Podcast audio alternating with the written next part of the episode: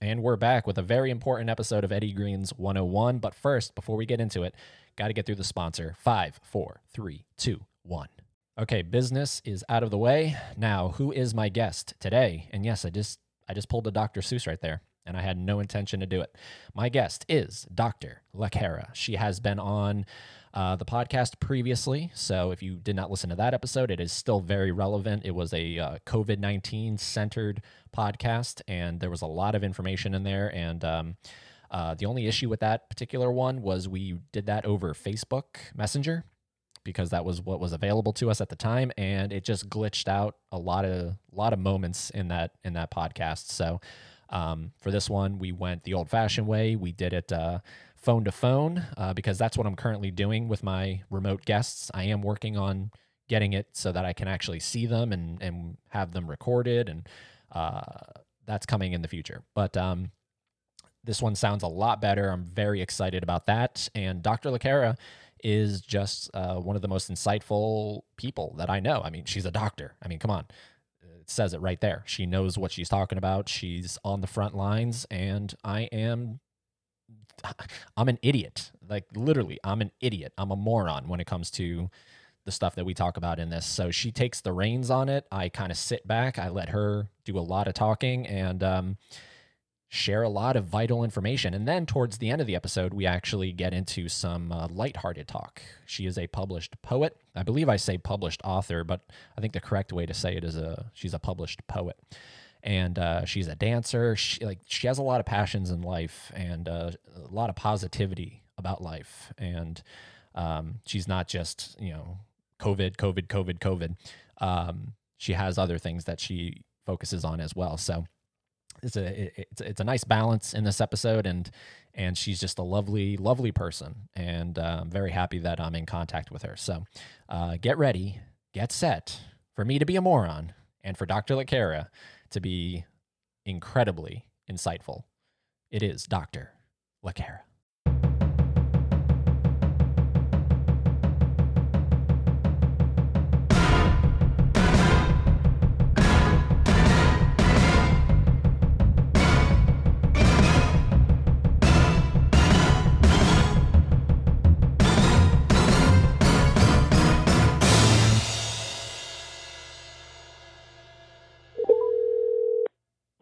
Hey, Eddie. Well, hello, Dr. LaCara. Welcome back. Thank you for having me again. I am. Uh, I'm very excited to have you back on because the last episode was one of the most uh, listened to episodes of the podcast, which is um, incredible because I mean it just goes to show how how much people want to want to hear this kind of information and and I know this episode is going to be a little more lighthearted because I know we want to talk about some other things, but uh, there is still the elephant in the room, and this was what a few months ago we talked, right? Yeah, and we just had a conference of some some people called so-called frontline doctors in front of White House, and I think so. I think there is an obvious elephant. We have to address that as well today. I was really hoping you'd just discuss my book, but I think uh, there are a lot, lot of things at stake. Yeah. Uh, really quickly, is there a way? Because um, it sounds like you might. Are you on speakerphone or? Yeah, the, is this better if I hold it close to my ear? Yes. This is better, Edu? Yes. Okay, perfect. Okay. So, so this conference that you're talking about, what exactly? Because when you texted this to me, I was a little curious what you meant by it, because I'm a little in the dark on this. Oh, uh, I didn't know you. Uh, you were not aware, but I think certain group of uh, doctors uh, uh, went uh, in front of, I think, in in Washington D.C. and they were grouped together and they're basically, I think there is this uh, physician called, if I'm getting her name correctly, give me one second. I want to make sure her name is correct. Um, Stella Immanuel, Dr. Stella Immanuel, who practically called the physicians who are not using hydroxychloroquine as good Germans, uh, who who saw as Jews were getting killed. She essentially compared uh, physicians not using hydroxychloroquine as azithromycin combination. She literally compared them to Nazi or actually passively uh, uh, endorsing a genocide. Uh, and uh, I think we should address that today. Absolutely, 100%. Um, so, so what? So, what's your take on this? What's your what, like? What's your view and what's your opinion that you want to share on this? I really am very concerned about few things, and uh, there there is there are so many pandemics going on in America. COVID is just one of them. I think the pandemic of misinformation uh, is costing more lives because it's preventing people from uh, protecting themselves, and it's uh, it's making our frontline workers more at risk of death it's it's causing more death than the virus itself because virus is spreading because of misinformation or ignorance or lack of uh, uh, you know uh, or because of apathy at times and so mike first of all i uh, there were a lot of positions but the one that was sent to me was uh, the video by Dr. Stella Immanuel, who very, in a very uh, riveting and passionate tone, uh, was endorsing um, hydroxychloroquine uh, and azithromycin combination with zinc um, passionately, and uh, because she quote unquote treated 350 something people and lost only one patient as a primary care doctor.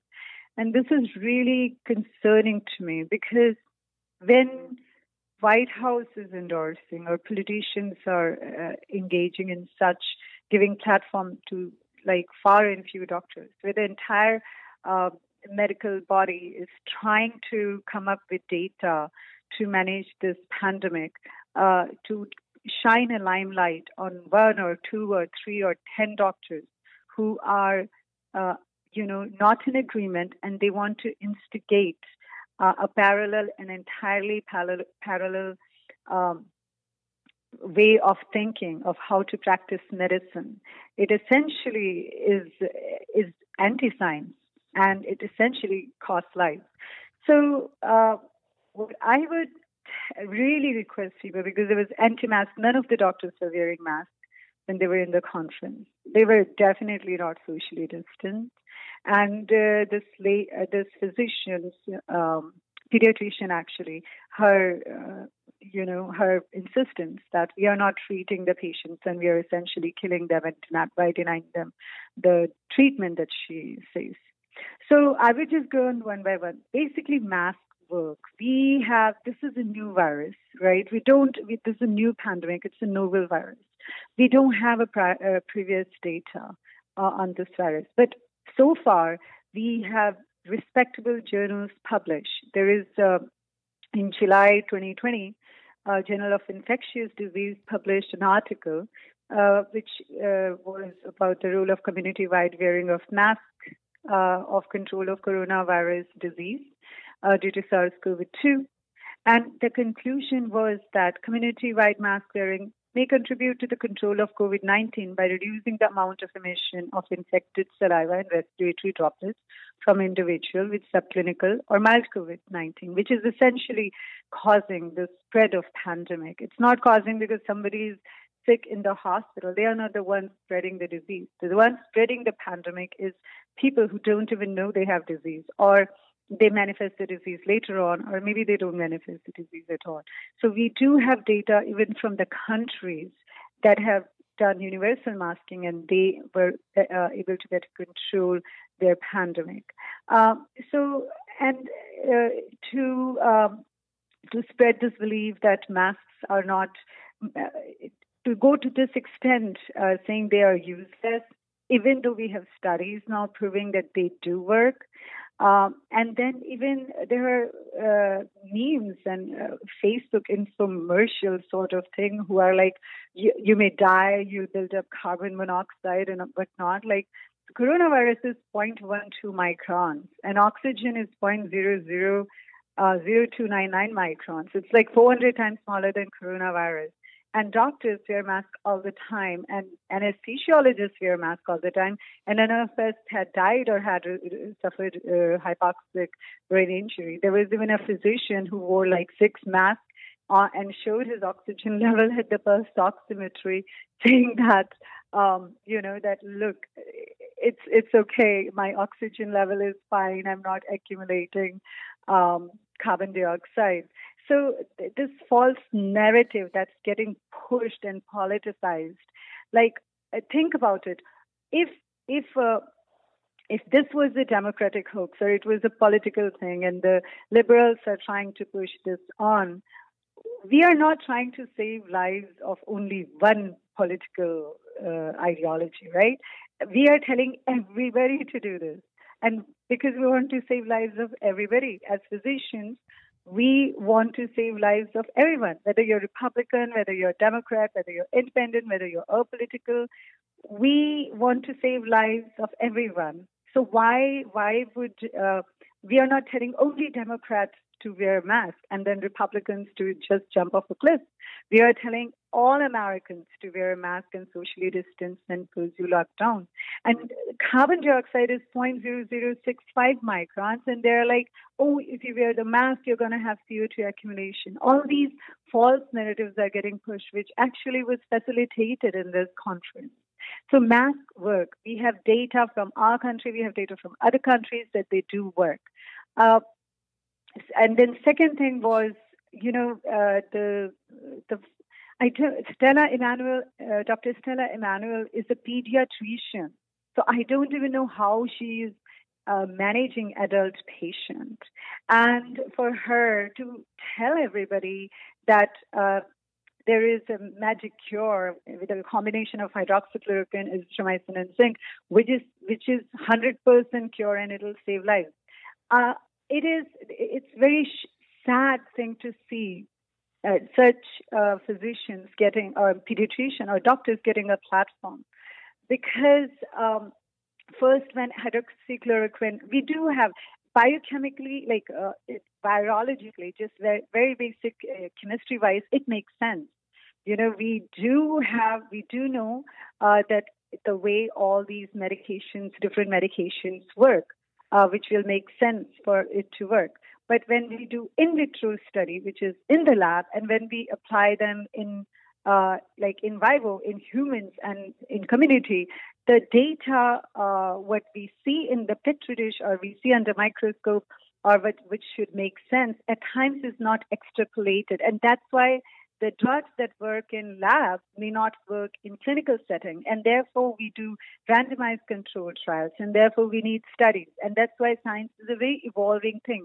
And what is happening is because for the first time they are um, americans are witnessing science unfold in real time uh, in a in you know more visible way and they are getting uh, I, I don't know, confused and conflicted. But as a responsible physician, it's your job to not confuse them further.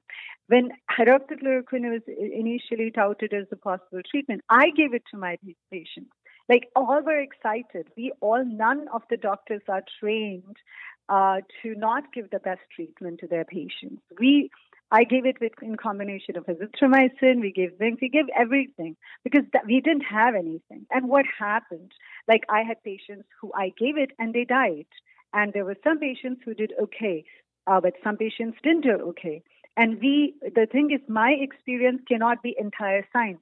And that's why we do studies. That's why I look at the experiences of other doctors. We do take patient sample. And NEJM, New England Journal of uh, Medicine, uh, it's such a uh, respectable uh, journal, uh, which uh, which had a publication. Actually, it's randomized controlled trial, which is a gold standard. In July 23rd, 2020, this uh, article, this this research was published, and the result was they had 667 patients that went underwent randomization.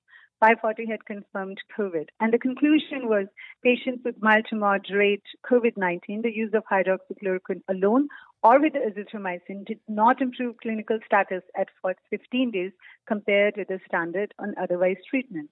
Uh, and it was funded by Coalition COVID 19 Brazil and EMS Pharma, which had no interest in uh, in uh, selling this drug or not selling this drug. And this this study was very powerful, and that's why when she screams at the top of her lungs uh, on a national television, uh, on a media, uh, and is given, uh, you know, credit, credit uh, like credibility by politicians and Breitbart, it is it set, takes all all the frontline workers and physicians who want to follow evidence. Uh, it, it is a huge setback. You know, may we are we are not using uh, this drug anymore because it didn't work. Uh, we would use this uh, medication if it would have worked. We were using it um, earlier, and that time death rates were way high, right? And now Americans know that now the death rates death rates are declining. So we were using, even if nothing else makes sense, how, we were using hydroxychloroquine before, and now we are not using. Uh, and just to make this about American Democrats or politicize it is sad because it's not just America that lost lives. Like people in developing country, India has like one of the highest use of Plaquenil and hydroxychloroquine. They, their doctors have access. It's not as strictly regulated as in America. Even there, people are dying despite getting this medication. And in Spain, and in Italy, and in China. So what I'm saying is if there is a treatment, we have to be very cautious with what we say to the general public because the confusion during a pandemic will cost lives. It will cost death, especially if she says so casually hydroxychloroquine and azithromycin combination. It is one of the very scary combination drugs that we use. I have used it, but we need tele- telemetry because both of them prolong QT interval, and in layman term, it affects heart the way uh, heart rhythm is. And therefore, we have to repeat EKG every morning to make sure that it's not prolonging QT, it's not affecting heart. So just to casually throw it out there is a very, uh, sadly, a very irresponsible thing to do. And the lastly, I'll say we, I'm, uh, I'm already managing patients. My colleagues are managing patients. Doctors in Arizona and Texas uh, and Florida, I, I keep getting messages uh, across uh, the country and even internationally, but in our country, how disheartened they are. Already clinically, they are at risk of dying from this disease and fighting in the front line, where rest of the country, uh, sadly, so many of us are not wearing masks and socially distancing and still calling their hoax and mask unnecessary. Already, they're so disheartened, they feel betrayed. On top of them, them getting called good Germans and comparing them to be passively contributing to a genocide and uh, touting them uh, literally that they are not doing what they're supposed to do, that is to save lives. And them getting bombarded, like I get so many messages um, about misinformation. On top of all that, they have this new work uh, that is, they have to go on social media and explain everything. So how, how much, uh, I think there's only that much emotional, physical, and mental reserve a human being has. And physicians are human beings. So my request to America is that your doctors are trying their best. And a good doctor will always follow evidence based medicine. If we think that some medication is not working, and, and just look at this this medication got politicized. Otherwise, why nobody even would be asking this question? If a drug didn't work, didn't work, uh, no, no American will be asking this question. But because uh, President of America touted it as the magic cure, despite Dr. Fauci, who is a respectable infectious disease doctor for like decades, who has sacrificed his life for HIV uh, HIV, he, he's like he has written the very book of internal medicine that not just America, like entire world reads it. I sit in like I was in Alappuzha uh, TD Medical College in India, Kerala, small village of uh, uh, in the planet, reading his book. Uh, to become a doctor, he is he has written the Bible of medicine. So America wants to believe uh, a, uh, a pediatrician's word who I hate to say it in your platform, but apparently she advocated witchcraft in her Facebook and Twitter and uh, sex with demons and whatnot, which is none of my business in her spare time, what she does. But my concern will always be this that you don't be irresponsible in a pandemic that can essentially not only kill people, it can cause cognitive issues. It can cause stroke. People have lost their legs. People have permanent lung damage. there are people uh, I have. Uh, are losing doctors to this. Uh, we are losing nurses, paramedics to this disease. So you have to be very, very responsible. And if you're, and there should be some repercussion in the sense if you if you release unfounded beliefs publicly, uh, there has to be some consequence, legal, medical legal consequence, because you're aiding and abating in a, in a pandemic. We can always say this is the science, and science always evolves. I'm not saying this is it. what what what these trials have shown is the final thing. There'll be more trials, and maybe then our treatment modality will change.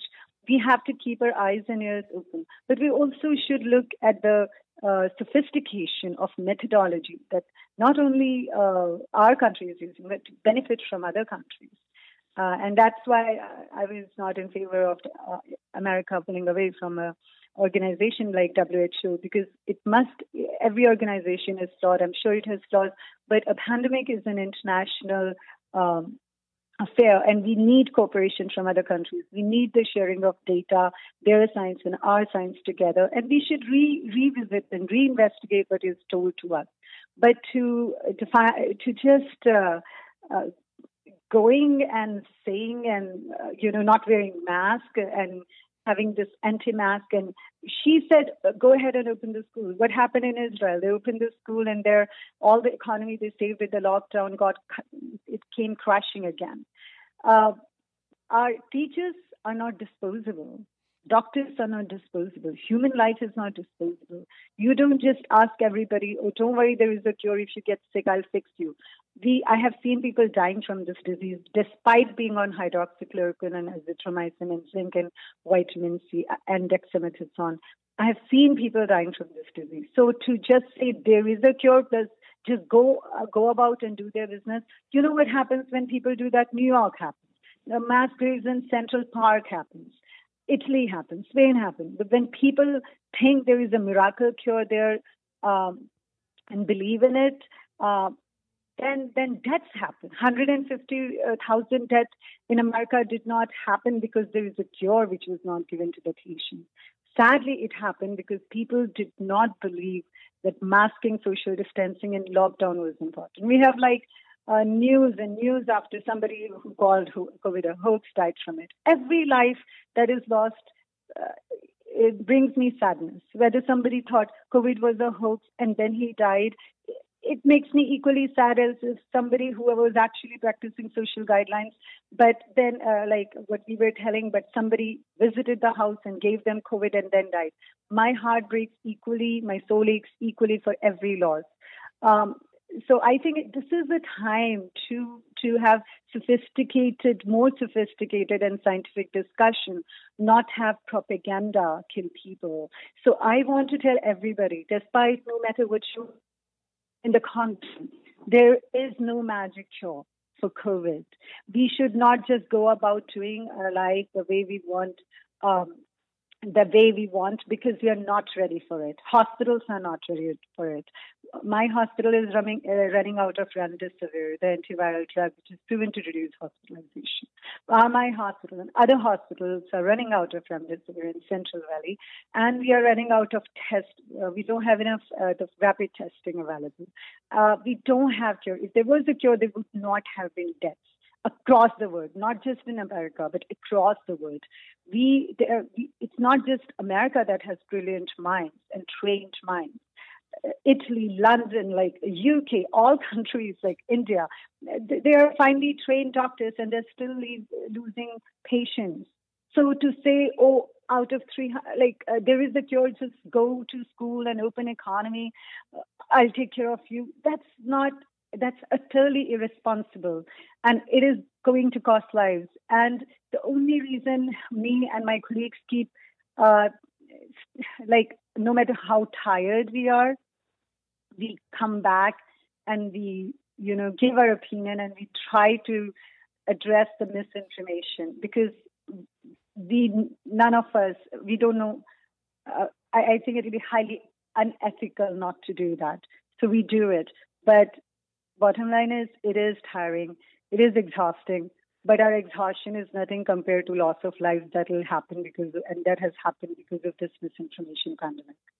A hundred percent, and um, that was a lot to take in, and and and I really appreciate everything you said there, and and clearly you're very passionate about this. I mean, obviously this is your field, and and but I I I do follow you on social media for everyone listening, and I do see you posting about you know your days that you're experiencing uh, on a day to day basis, and um, it's uh, it's it it like you said, it is heartbreaking that uh, that that that you know you kind of said this in the last episode that that this is not like you definitely said there's going to be a second wave. You definitely said uh, I, I I believe you su- uh, suggested April next year. Like we're probably going to see something happen uh, next year. Um, so I mean, it, it's it's not something that's just going to go away in the blink of an eye. And and I did want to ask you since I have you here, are are you like do you have anybody within your immediate family that that has been ex- uh, exposed to this or experienced this or like like do you have any kind of direct contact with it or is it just patients that you're dealing with well my colleagues have died uh, from covid uh, my brother-in-law's family member died from covid he was 41 and he had he left two kids and uh, and a wife behind uh, the, uh, I want to address second wave uh, because you brought it up. Uh, what I said is I foresee the COVID not to go anywhere at least till next April. When I was talking to you, I said in fall there'll be a second wave, and you know what? it didn't even. Our first wave has not even gone away, and we are seeing so much surge already. Yeah. And I am trying to petition for a nationwide lockdown and mask measure starting September, October, November. There'll be there'll be so many deaths during fall if we don't have extreme measures.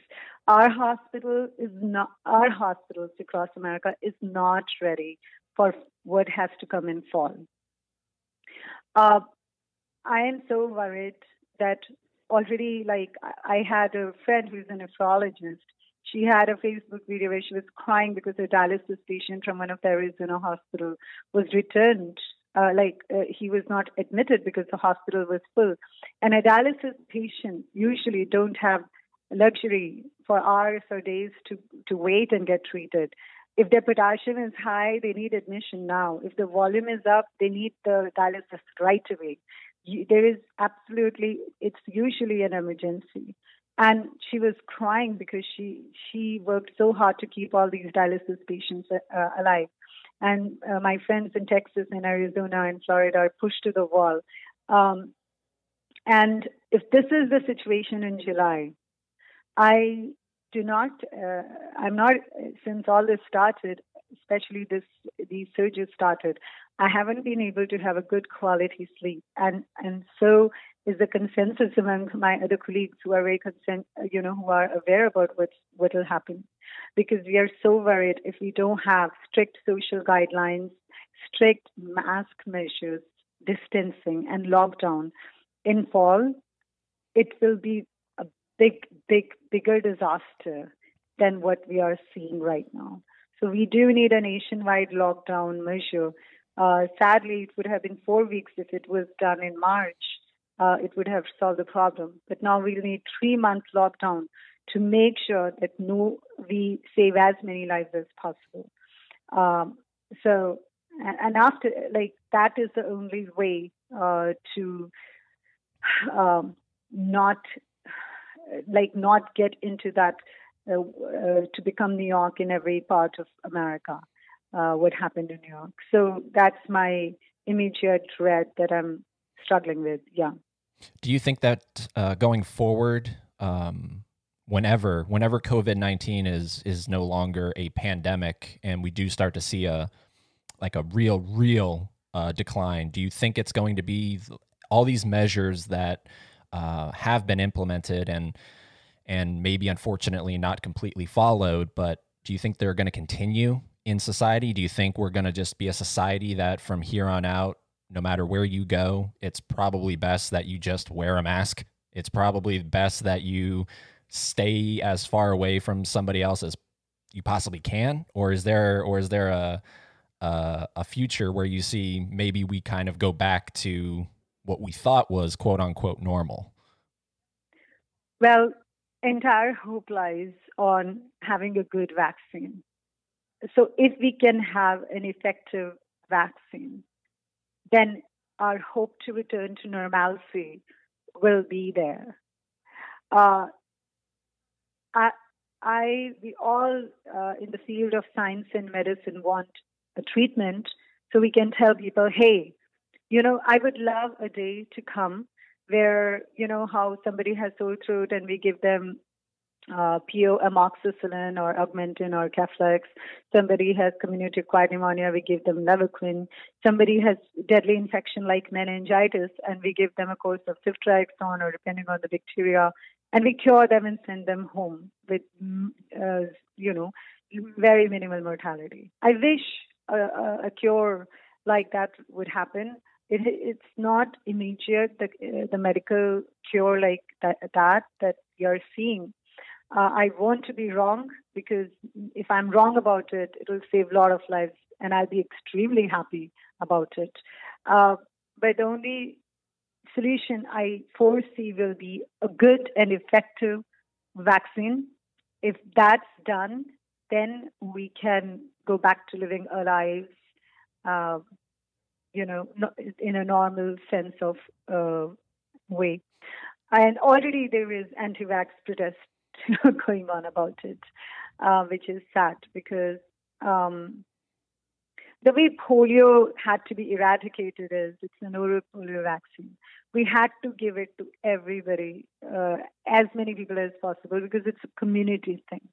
So the way any vaccination success works is when entire community is committed um, to doing it to, to, to prevent the spread of the disease. Um, so that's my appeal. If there is a successful vaccine, please take it. If you die, your belief would not save you. It, it'll be a vaccine that would have saved you. Your beliefs can make you emotionally strong, but they cannot fight a deadly virus like this. So you can keep believing things, but please still take the vaccine when it comes. Uh, it's uh, it's our only hope um, and uh, that's all I'll say. If, unless there is a vaccine, we must mask and we must socially distance. That's the only treatment. You come. I have a patient right now on still 15 liters oxygen.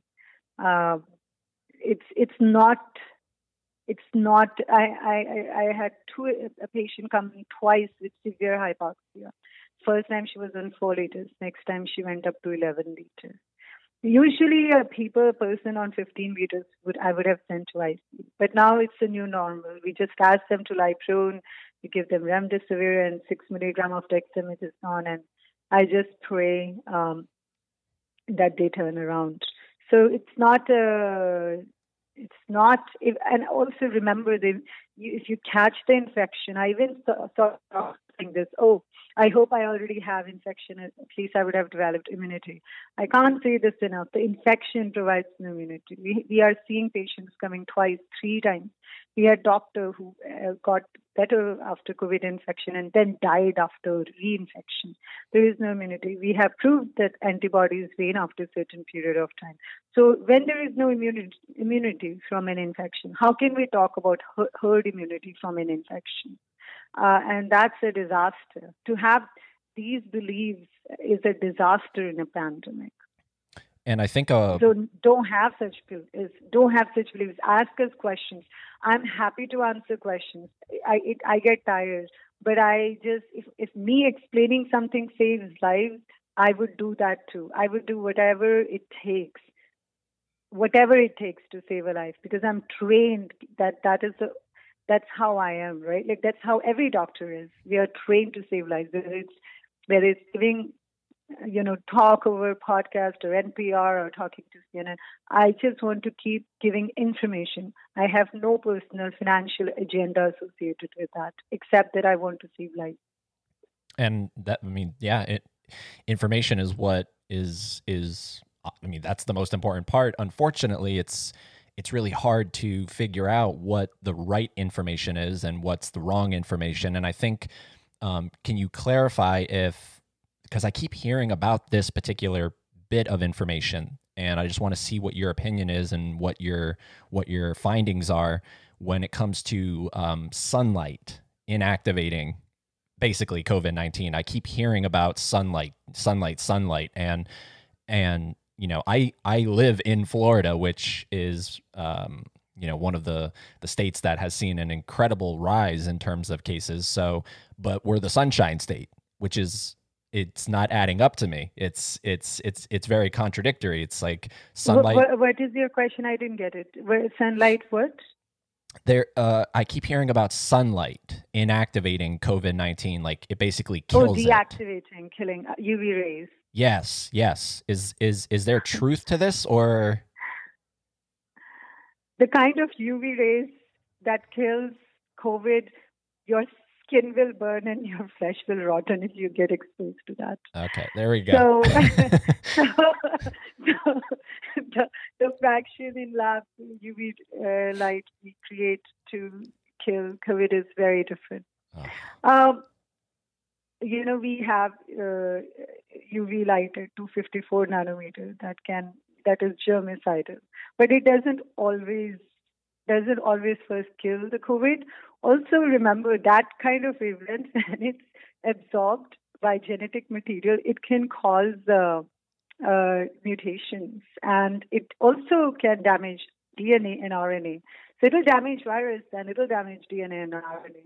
So don't like that's that's uh, that's why when President um, uh, said um, that uh, inject, or I don't know exactly what his words were, was that uh, something like that. He said um, to inject UV uh, light.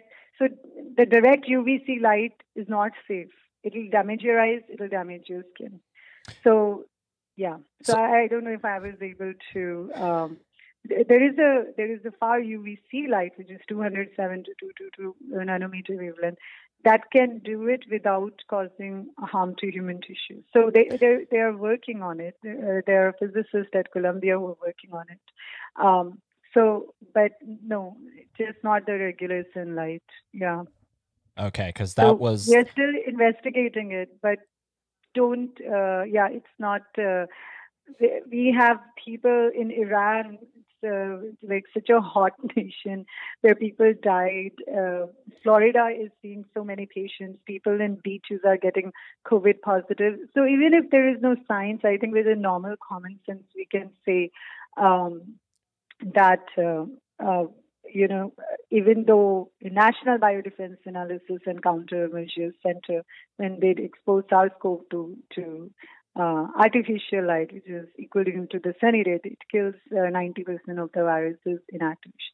But when you extend it in natural circumstances, it is not what is proven. Also, what I would say is like uh, once uh, the virus is uh, inside of you, the killing of the virus uh, in the beginning will help you. But once the virus is inside of you, the, we try to stop the replication. Where the virus, the way virus is damaging is like setting up this cascades of inflammation, uh, which is um, causing uh, the cytokine storm, damaging severe inflammation. That's why we are seeing dexamethasone uh, in people who are on oxygen. We're giving them low dose, six milligram of dexamethasone every day, uh, IV or PO, uh, and for seven to ten days, uh, we are trying to see if anti-inflammatory works. And uh, there is another IV antibody we are trying to um, uh, use when the, the inflammatory markers are up, like ferritin and uh, CRP more than 30. So there are some criteria and guidelines uh, on how we are using the anti-inflammatory agents. So so it's not just the virus. Once the virus goes inside the system, we want to stop the replication of the virus, uh, but we uh, the also the inflammation that sets up. So when president said you can go and kill the virus inside, that's not that's not the, uh, the uh, that's not gonna save somebody who's brain has a clot already or who has this SIRS kind of uh, inflammation, cytokine storm already set. So that's why I keep saying what happens in the lab is so different. Uh, and it's so, so, so, so the general public will hear one data and they want to and i don't blame them you know the people it took it took me. I was at med school when I was 16, and I'm 42 now. Uh, to now, the med school training is five years, and then you have three years. It takes eight years of uh, training to understand this very basic thing. So I don't blame general public for not like believing in certain information because they are not trained to understand the difference between uh, particular data, its extrapolation, its application, outcome. They are not trained to understand that. And therefore, I'm more than happy when people like you, Eddie, who are invested in getting across the good information, I'm more than happy to talk because this is my job. I'm assigned to do this job, and I'm happy to do this job for to save American lives or any lives. And I love that you do come on here and you correct me and and and you make me. I mean, obviously, I'm an idiot when it comes to this stuff. I have no clue, and and and you're the one that you if anybody has the answers, it's you because you're you're on the front lines. And and so um, I do there like there is another thing that that has been popping up that I've seen that um, and I don't know if you see the same thing over in California, but here in Florida, um, anytime I'm driving, and this is just a question that that is coming to my mind, is I see a lot of people hanging their masks kind of like from their um, from their rear view mirror where they can where they can look back. And and to me it just seems as though like they're just probably wearing it taking it off putting it on wearing it taking it off putting it on. And shouldn't there be more of a like a conscious effort to like like you you, you kind of have to wash your mask right? Like you can't just hang it and yeah and... you have to be very careful. And again as i said um, general public is not trained in using mask uh, and I don't think we are doing enough good job in training how to use the mask. Uh, what does it mean? How to wear it? There are even people who like put the mask below their nose, and uh, there there are people who will say, "Okay, I'll just remove my mask in a gathering for a few minutes."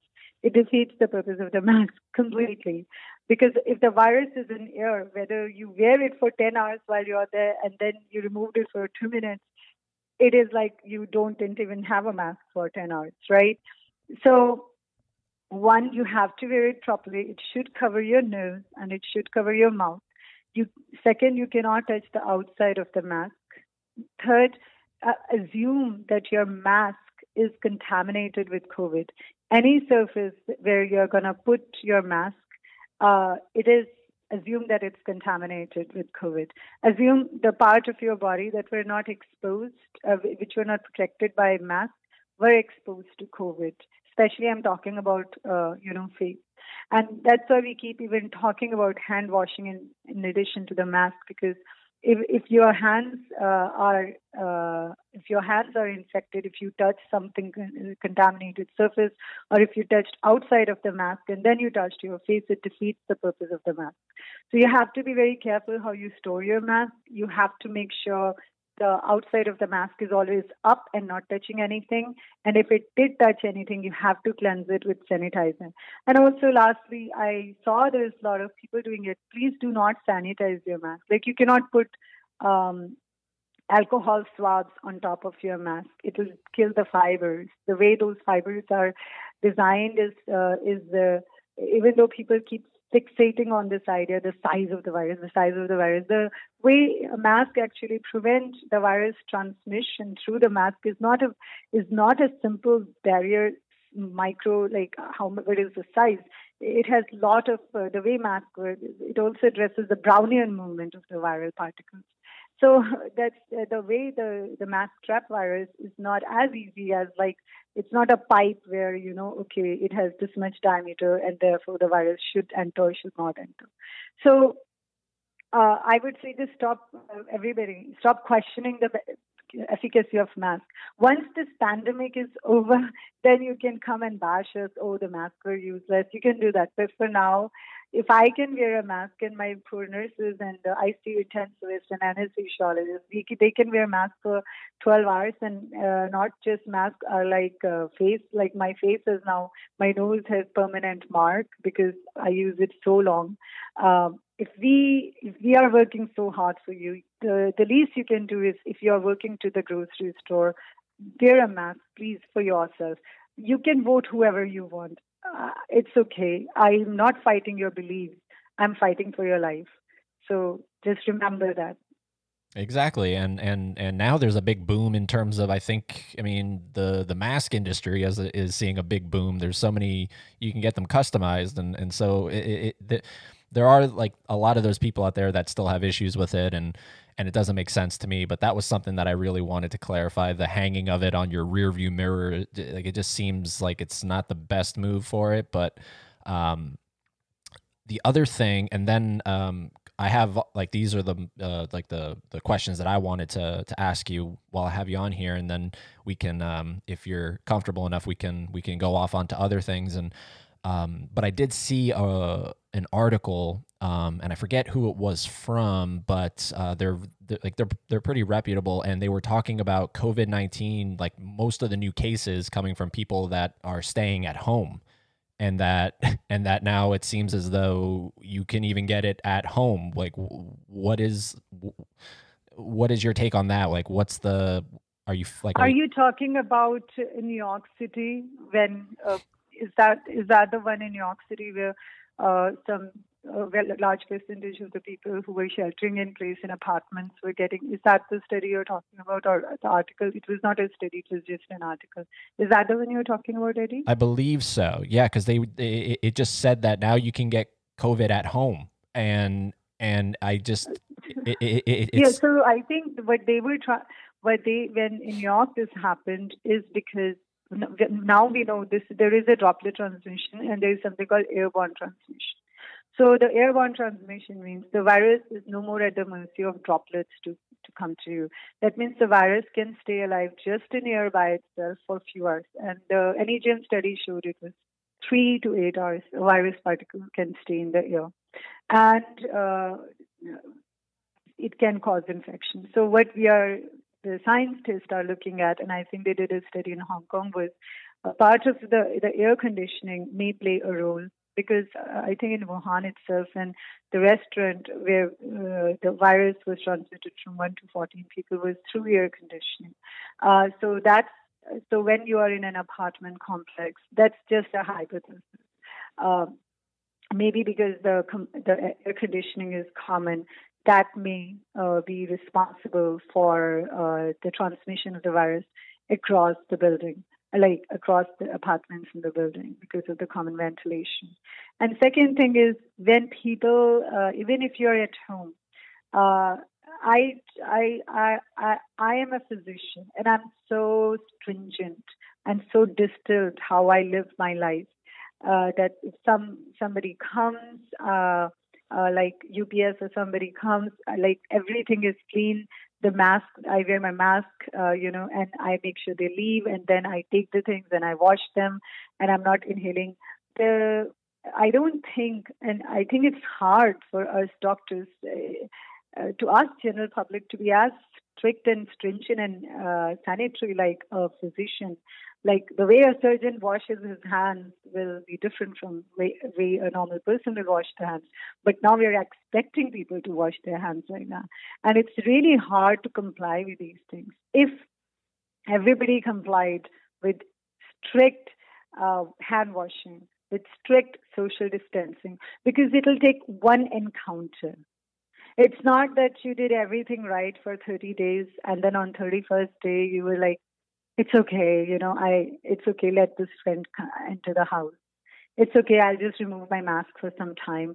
Like it takes one encounter, and uh, that's what I think is uh, would have caused uh, the like that can cause transmission when you're sheltered in place.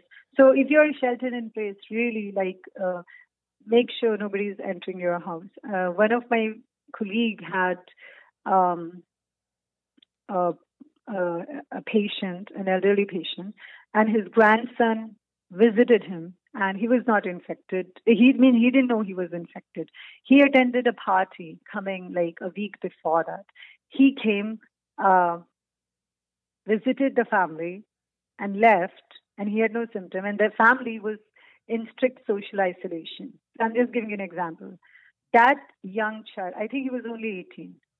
Uh, he died of COVID he, was infected and he gave it to entire family entire family and so uh, which was so heartbreaking. That day was very hard on me, even though it was not my patients. For me to think uh, such a young child, like young adult with so such a, and he had the only risk factor he had was obesity, and for me it was very hard because he had he could have had a long life. And then i was also concerned about the whole family. And i don't know what happened to that family. But i'm giving you an example that by definition these people are being sheltered in place.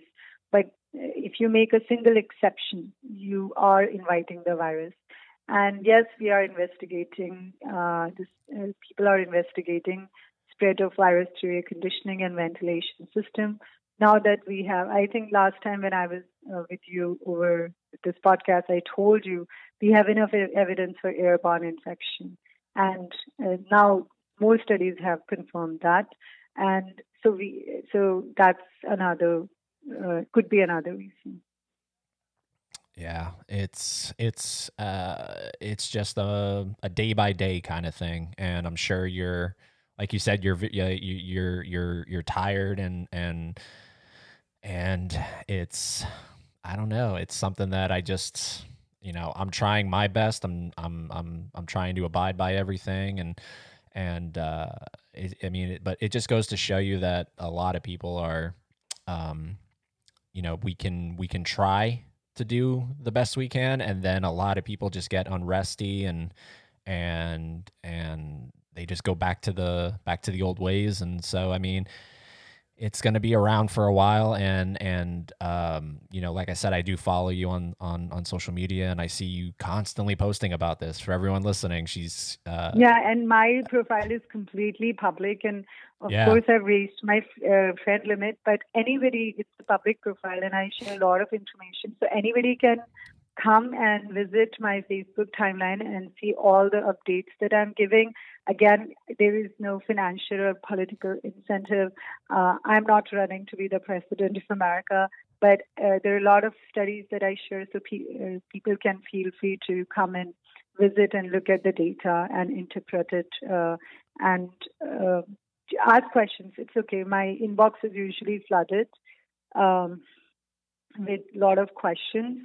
Uh, but uh, but I rather if me answering something saves lives, I rather do that. And we have a lot of you know we are testing interferon beta, lopinavir, ritonavir. A lot of studies are going on uh, behind the scenes.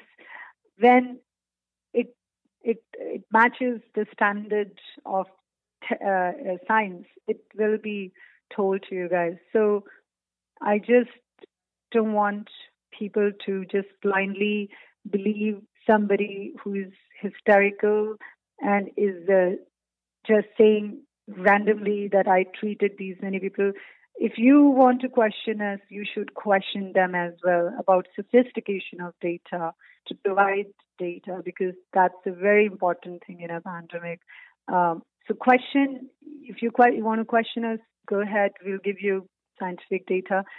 But with equal tenacity and vigor, please question those people also who come up with contradictory statements um, that can endanger lives of you and your loved ones. So, with same vigor and tenacity, irrespective of your political beliefs, please question them as well.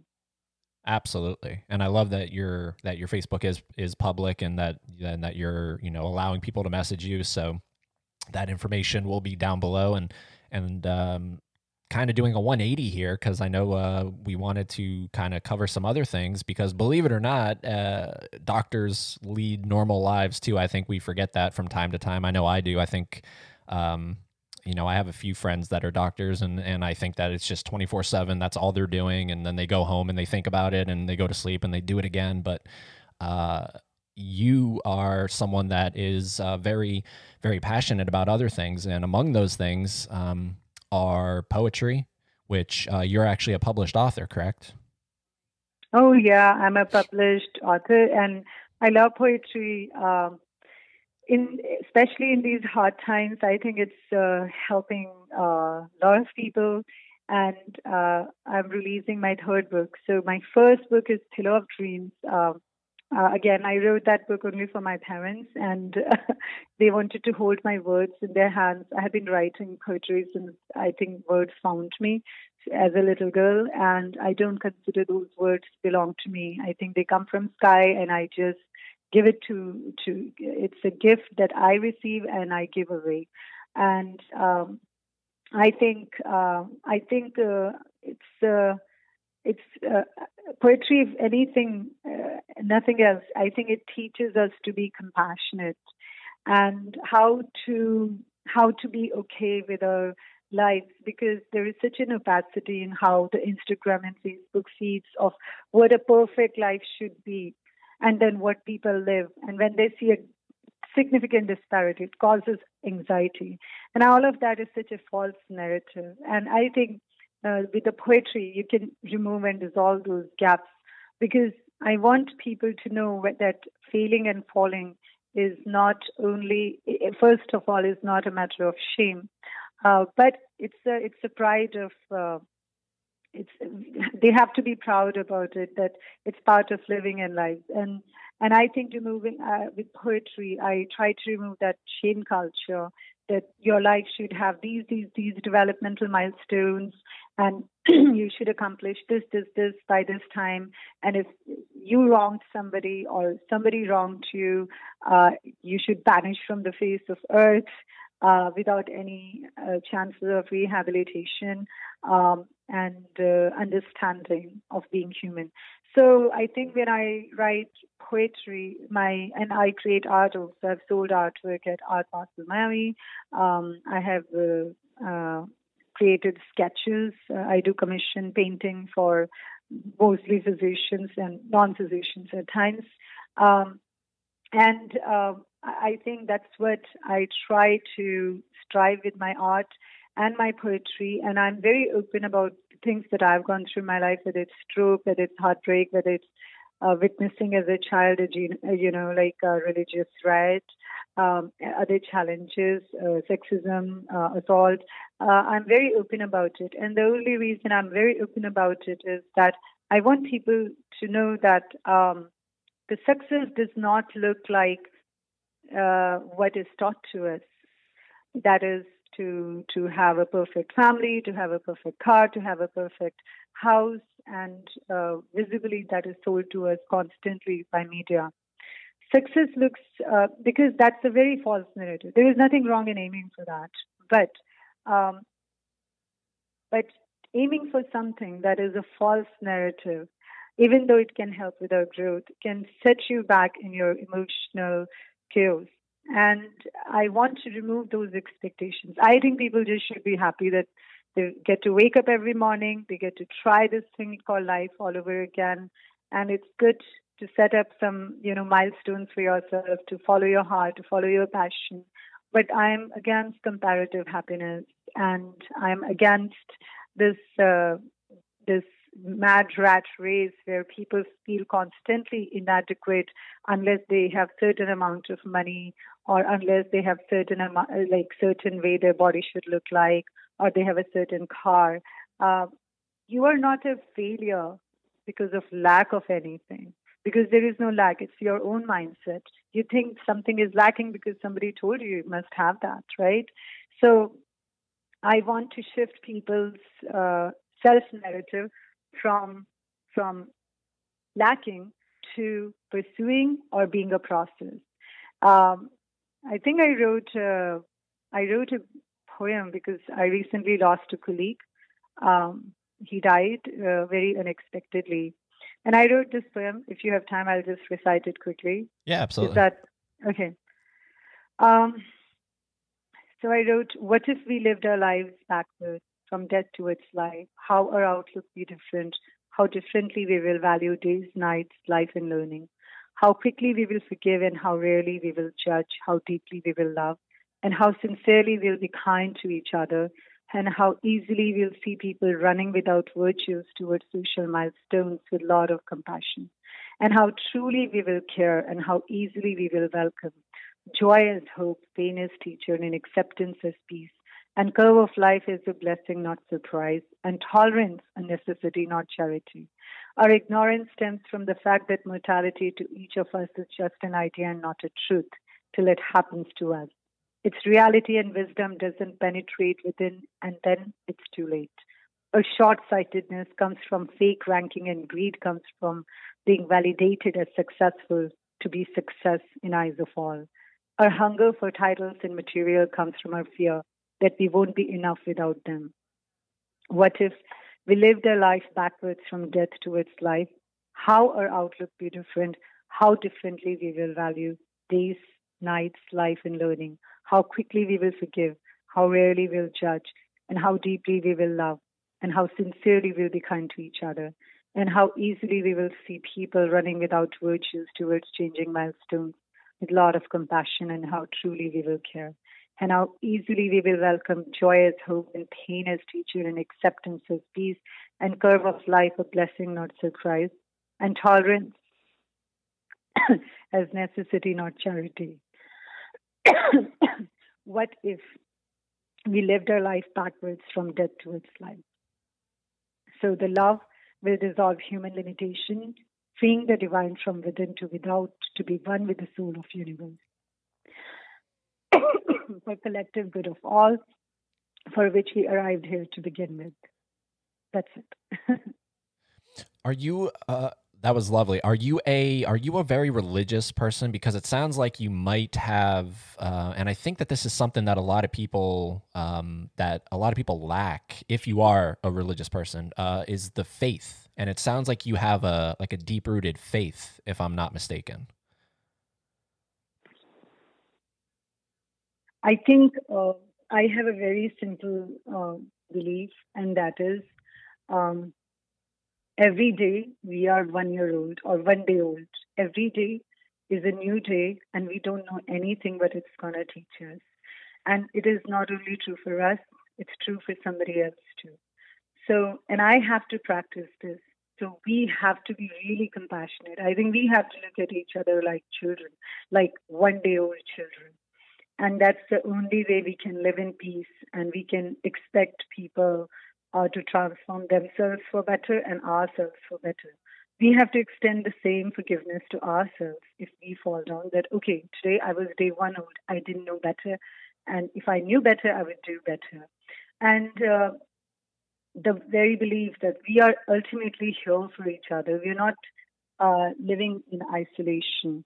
Uh, one of my friends actually once told me um, she was in love and she gave so much away. And I, I wrote a very small poem for her. And it was basically the summary of that was that we are here for each other. So when we give away what is not ours to keep, we are actually, it's a noble thing in life to do. Um, so I'll read you this one quickly. When you feel you gave so much of you to someone, remember that person needed those parts of you for their healing, for their path, for their life, for their beckoning, for their comfort. And that is a very noble thing to do in life. We are not walking in isolation, we are walking together. We borrow some parts of each other for what lies ahead or to heal from what was done to us. And you, my dear goddess, you have divine ability to give away some parts of you, only to grow more beautiful some of you further, only to become softer, kinder, and stronger. The parts you gave away of you were not yours to keep, they were the reason of your being here because in the end, we all are here for each other. So please do not mourn, but all you gave away was not yours to keep. And bask in the glory of how much more you can be and how great it feels to fulfill why you are here. Shine on. So basically, we are here for each other and we are all here to give a gift which is deep in our heart. And when we pursue that gift, that purpose, why we are here, which is always about making somebody's life better. But in what way? Whether it's poetry, whether it's art, whether it's innovation, whether it's you doing podcast. When we are in sync with that, and when we allow our skills to develop to pursue that, there is a very transcendental feeling, and you become very selfless, and you don't even you even lose the way. Uh, the arrogance of ownership, and it's replaced by humbleness of uh, being in service of others.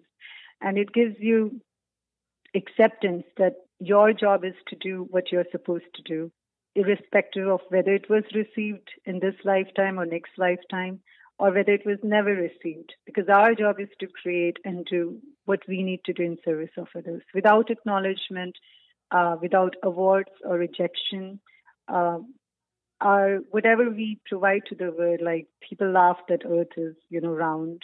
But that was the purpose uh, of a scientist to say, no, Earth is round and it is revolving around the sun. And people mocked when a physician said hand hygiene is important. He was also mocked. So, uh, but that did, did not prevent people from doing what they were supposed to do. When Van Gogh created the art, he just created the art. When Emily Dickinson wrote poetry, she had to, that was her purpose, and she wrote uh, beautiful poetry.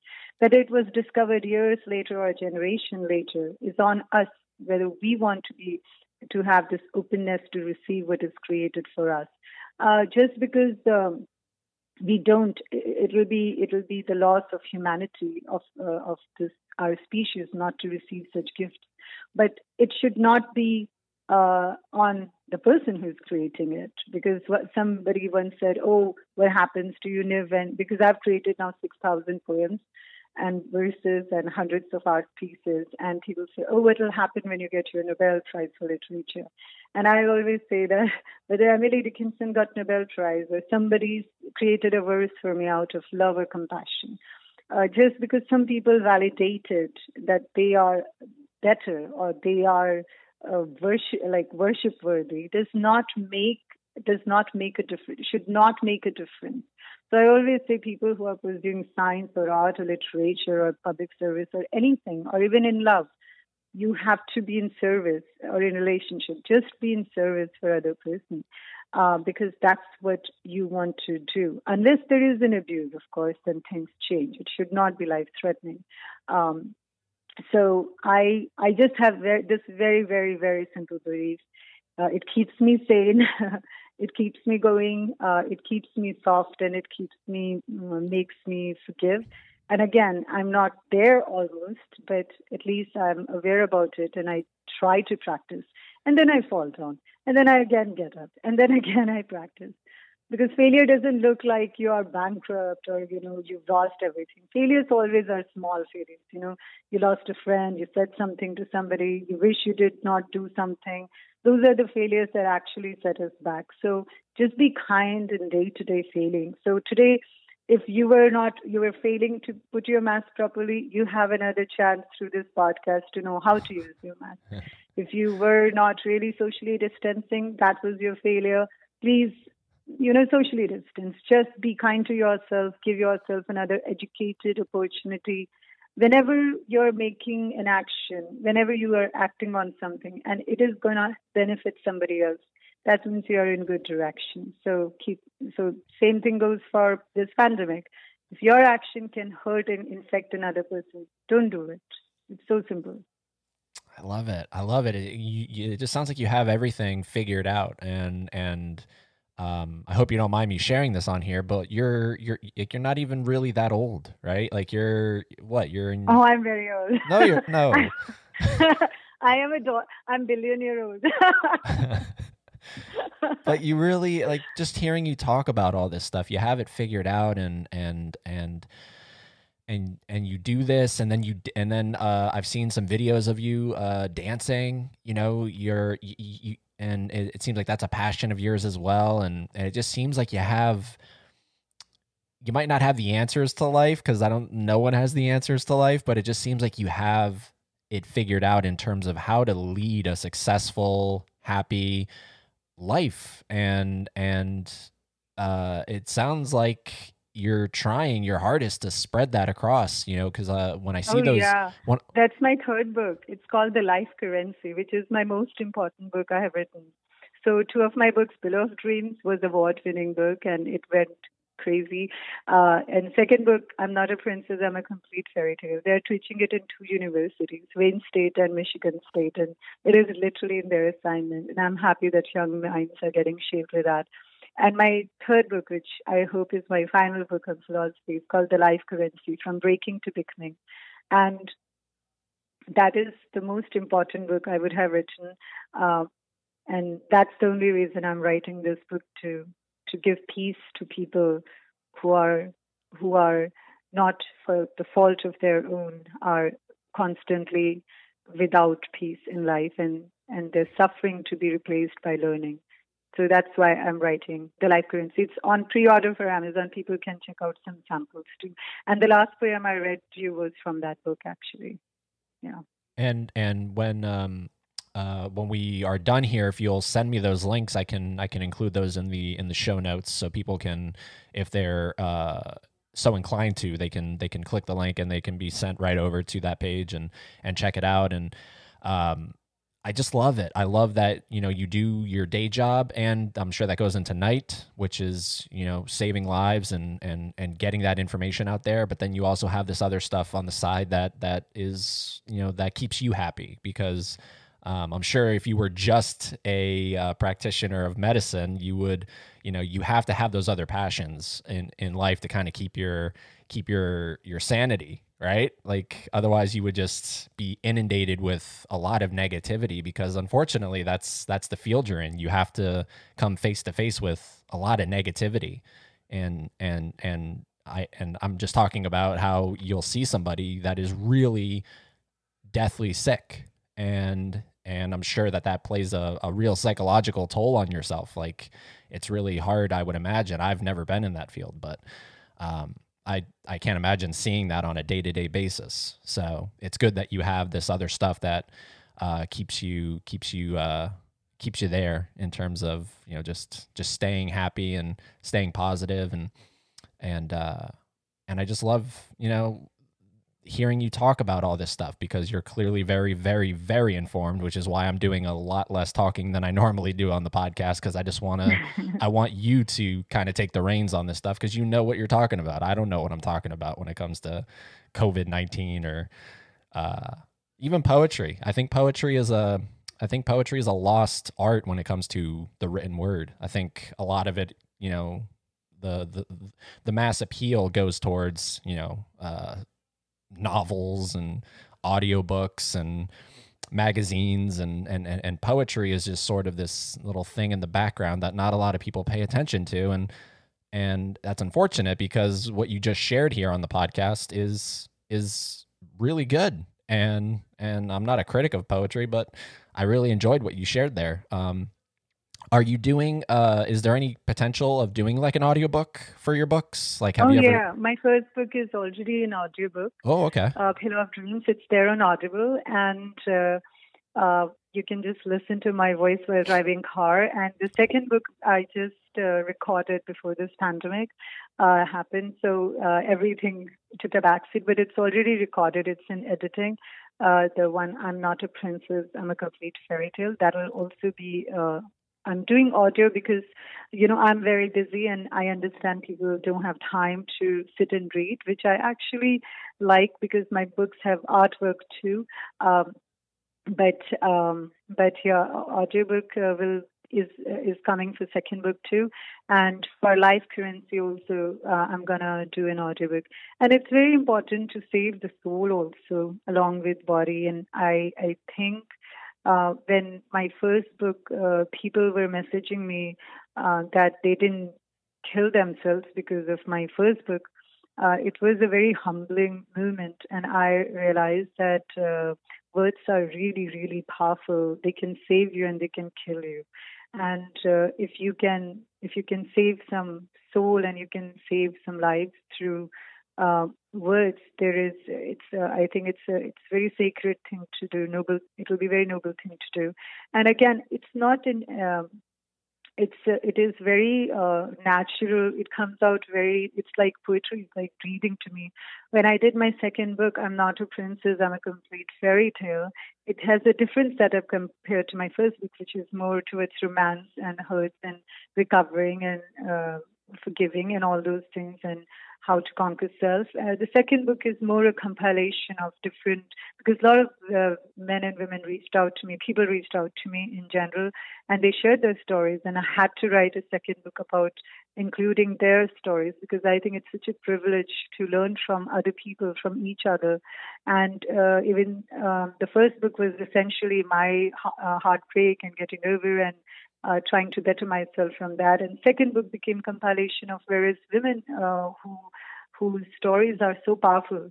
Uh, whether they would have made it to this book. And I'm sure there's so many people across the planet, they have their stories that uh, I wish I can know about, uh, that we can learn from. And I wrote, uh, I dedicated my poems to those people, and I think that's why, and it became so powerful. This book that that's why uh, Dr.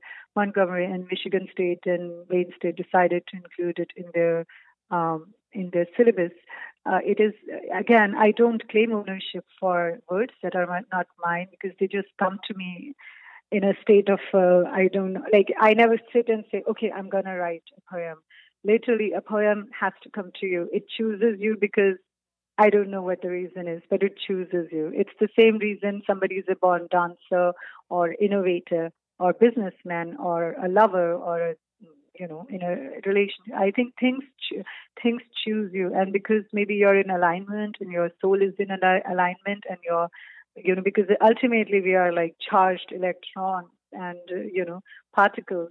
And when they are all charged in one direction, just like a current flows like that, I think your passion flows. And so I don't take ownership of um, my poetry. So I feel guilty every time I say my book.